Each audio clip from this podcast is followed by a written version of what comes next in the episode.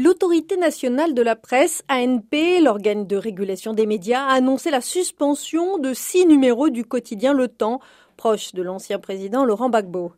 Le directeur de la publication, Yakuba Bane, a reçu l'interdiction d'écrire pendant trois mois.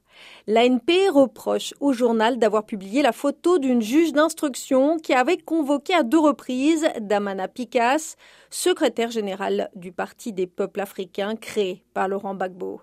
Il a été entendu pour son rôle présumé dans l'attaque d'une caserne à Abidjan en 2021.